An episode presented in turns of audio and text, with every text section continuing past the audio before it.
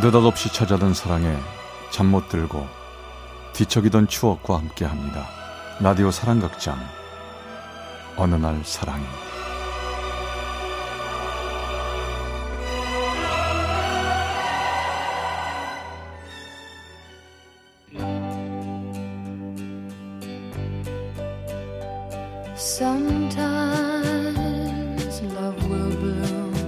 사랑의 체험수기 어느 날 사랑이 제 270화 드라마 같던 나의 첫사랑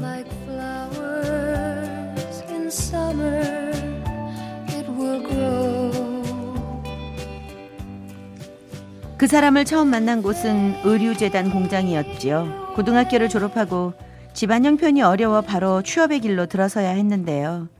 마땅한 자리도 없을 뿐더러 가장 노릇을 해야 했기에 웬만한 곳의 월급으로는 저희 가족이 생활할 순 없었습니다. 고민을 하고 있던 중 이모님께서 다니시던 재봉 일을 소개받게 됐죠. 저기 이모 제가 잘할 수 있을까요? 저 재봉틀이라고 구경도 못 해봤어요.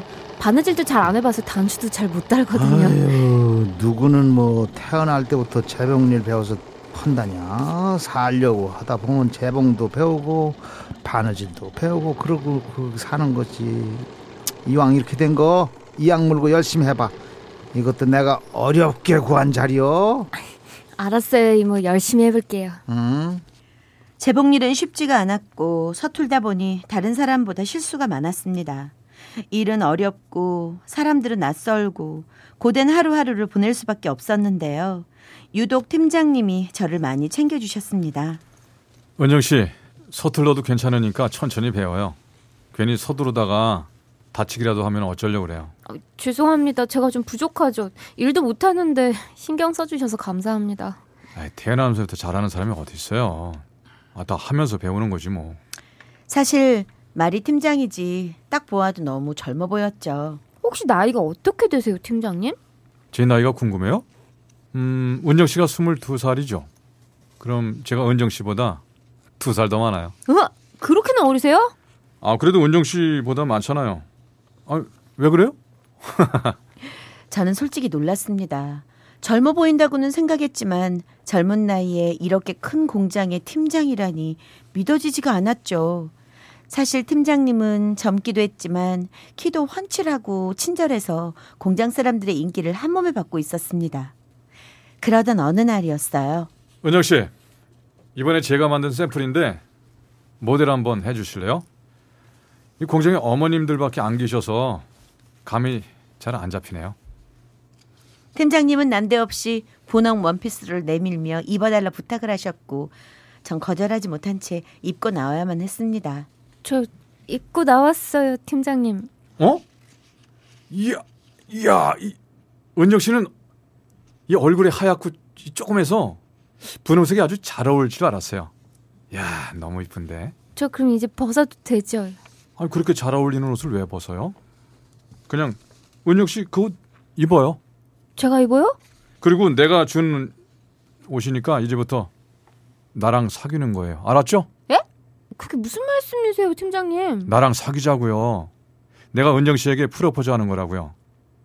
대답 안 해주실 거예요? 아, 그 글쎄요. 저...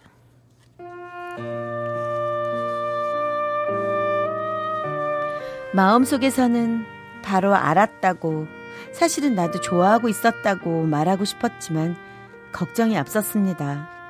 넉넉지 못한 형편이라 하루 종일 일만 해도 모자랄 상황인데 연애라니 저에겐 사치 같았죠. 그리고 또 하나 아무리 봐도 부족한 것 없는 이 남자가 저 같은 여자를 좋아한다는 게 순수하게 보이진 않았습니다. 팀장님, 갑자기 저한테 왜 그러세요? 저 같은 여자가 왜 좋으세요?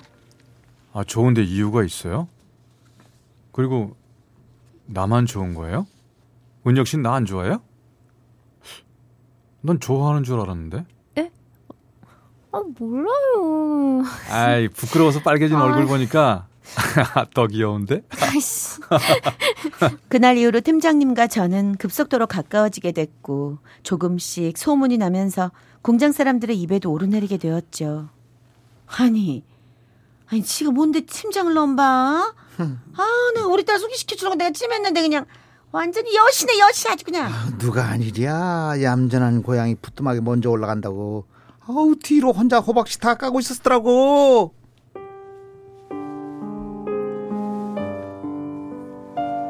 공장 사람들은 계속해서 쑥덕거렸지만 전 흔들리지 않았습니다. 우리 두 사람만 변하지 않는다면 사랑의 힘으로 극복할 수 있을 거라 생각했죠. 그날도 퇴근길에 우리는 조심스레 팔짱을 끼고 걷고 있었습니다. 은영 씨, 사실 어 내가 말 안 하는 게 하나 있는데 뭔데요? 이 공장 말이에요. 이 저희 아버지께서 운영하시는 거예요. 몰랐죠? 아, 사 사장님이 팀장님 아버님이시라고요? 전 그제서야 공장 사람들의 시기가 이해되기 시작했습니다. 왜 그렇게 손가락질을 했는지, 왜 자꾸 나를 꼬리 10개 달린 드라마의 여주인공으로 만드는지 말이죠. 그렇게 놀랄 일이에요? 표정이 많이 안 좋은데. 요즘 회사에 돌고 있는 소문 모르세요? 말하기도 민망할 정도로 이상한 소문들이 돌고 있다고요. 아, 너무 심하다 싶었는데 이제 이해되네요. 몰랐어요. 은영 씨가 마음고생 많았겠어요. 뭐 순진한 사장 아들 꼬셔는 뭐 나쁜 여자 된 거죠. 나 때문에 그런 소리 듣게 해서 정말 미안해요. 사장님 아들인 거 알았다면 나 정말 안 만났을지도 몰라요. 진심이에요. 그런 말이 어딨어요. 자, 마음 풀어요. 앞으로 내가 더 잘할게요. 알았죠?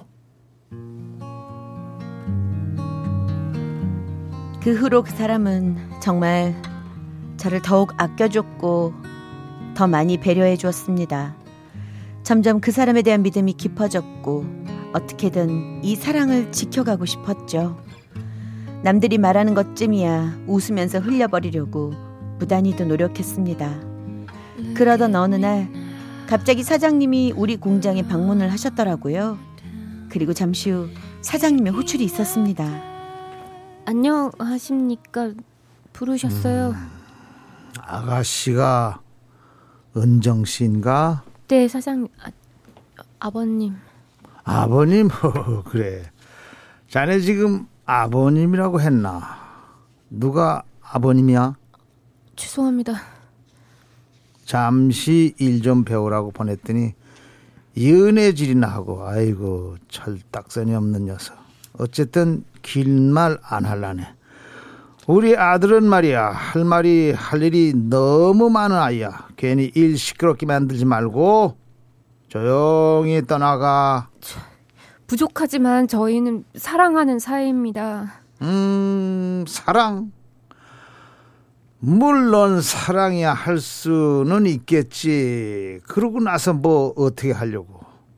내가 아가씨 집 형편도 알아봤는데 안 맞아도 이건 너무 격이 안 맞아. 사랑한다고 설마 결혼이라도 하겠다는 건 아니겠지. 이쯤에서 끝내 험한 꼴 보기 전에 사장님, 음 나가봐 사장실을 나오며 나오려는 눈물을 참고 또 참았습니다.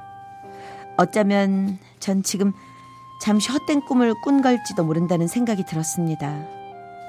아무것도 모르는 그 사람, 아니, 팀장님은 여전히 저를 보고 웃고만 있었죠. 우리 이번 주말에 어디 놀러 갈까? 양평? 대성리? 어디 가고 싶어? 나 피곤해요. 혼자 다녀와요. 아, 자꾸 왜 그래? 무슨 일 있어? 아무 일 없어요. 아니 아무리 없으면 내 버렸다 이거 뽀뽀 뽀뽀 뽀뽀 빨리 아, 뽀뽀해 저리 빨리 가요. 빨리. 어? 애처럼 아니, 왜 그래, 진짜. 전 아무것도 모른 채 여전히 환하게 웃고 있는 그 사람에게 자꾸 화를 내고 있었습니다. 어쩌면 못난 제 자신에게 화를 내는 거였는지도 모르죠. 그래. 어차피 우리는 안될 사이야. 팀장님도 앞으로 큰일 할 사람인데 사랑하면 정말 사랑한다면 놓아주자. 그게 내가 할 수 있는 최고의 사랑일지도 몰라. 전 아무에게도 말하지 않고 공장을 그만뒀습니다. 그리고 그 사람에게도 연락을 끊었죠. 그그 사람은 매일같이 집 앞으로 찾아왔습니다. 은정 씨, 도대체 왜 그래요? 알지도 못하는 공장 사람들 말에 우리 힘들어하지 않기로 했잖아요. 아, 나만 보고 나 쫓아오기로 했잖아요. 말하기 싫어요. 제발요. 제발 그만 가세요. 아니 왜 그러는지 이유라도 알려줘야죠. 준성 씨가 너무 큰 산이라 곁에 두고 있기도 벅차요. 말했잖아요. 부담된다고. 이제 그만해요, 우리. 아니야. 우리 잘 해나갈 수 있어. 조금만, 조금만 더 노력해 보자고요. 네? 그러기에 제가 한가롭지가 못하네요. 저희 집 보이시죠? 가족 모두가 저만 바라보고 있어요. 연애하는 것조차 저에겐 사치라고요. 그러지 말고 마음 돌려요. 나 은영 씨 없으면 죽을 것 같아. 제발. 그만 사랑 타령하고 당장 가요. 난 당신 이제 싫어요, 진짜.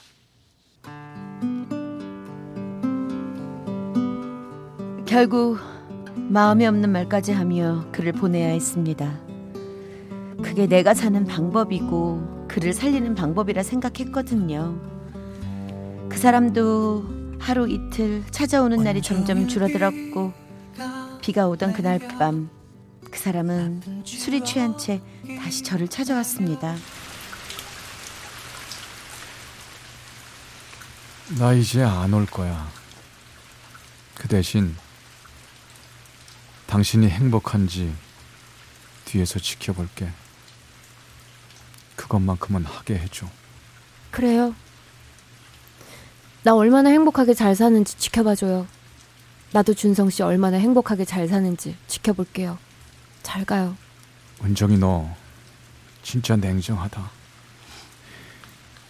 사랑이 식은 거야? 네, 맞아요. 제 사랑이 차갑게 식었어요. 잘 가요. 전 터져 나오려는 눈물을 삼키고 집으로 들어가 버렸습니다. 그리고 며칠 밤낮을 울고 또 울었습니다. 그리고 그 후 그 사람의 모습을 다시는 볼 수 없었습니다. 전 다시 살아야 했습니다. 이를 악물고 앞만 보고 달렸습니다. 그렇게 10년이 지난 어느 날 마음에 조금의 여유가 생겼고 이모님에게 팀장님의 이야기를 들어보니 해외 지사까지 설립을 하며 사업 확장을 했다고 하더군요. 아 근데 넌 왜 그 팀장 얘기를 갑자기 묻는 거냐? 너 그 팀장하고 친했어? 아이 뭐 이모 나 같은 직원이 어떻게 팀장이랑 친해요. 그냥 워낙 인기 많았던 사람이라 궁금해서 물어본 거예요. 음 그러게 뭐 사장 아들이라서 그런가? 인기도 많았다고 그러더라. 맞아요. 네 멋진 사람이었어요. 누군가에게 제 첫사랑 얘기를 하면 다들 드라마에 나오는 뻔한 얘기를 한다고 합니다. 뭐 남들이 어떻게 생각하든 저에겐 이런 사랑을 추억으로 가지고 있다는 게 힘든 삶의 위로가 되기도 합니다. 어쨌든 저에겐 잊지 못할 드라마 같은 첫사랑이었으니까요.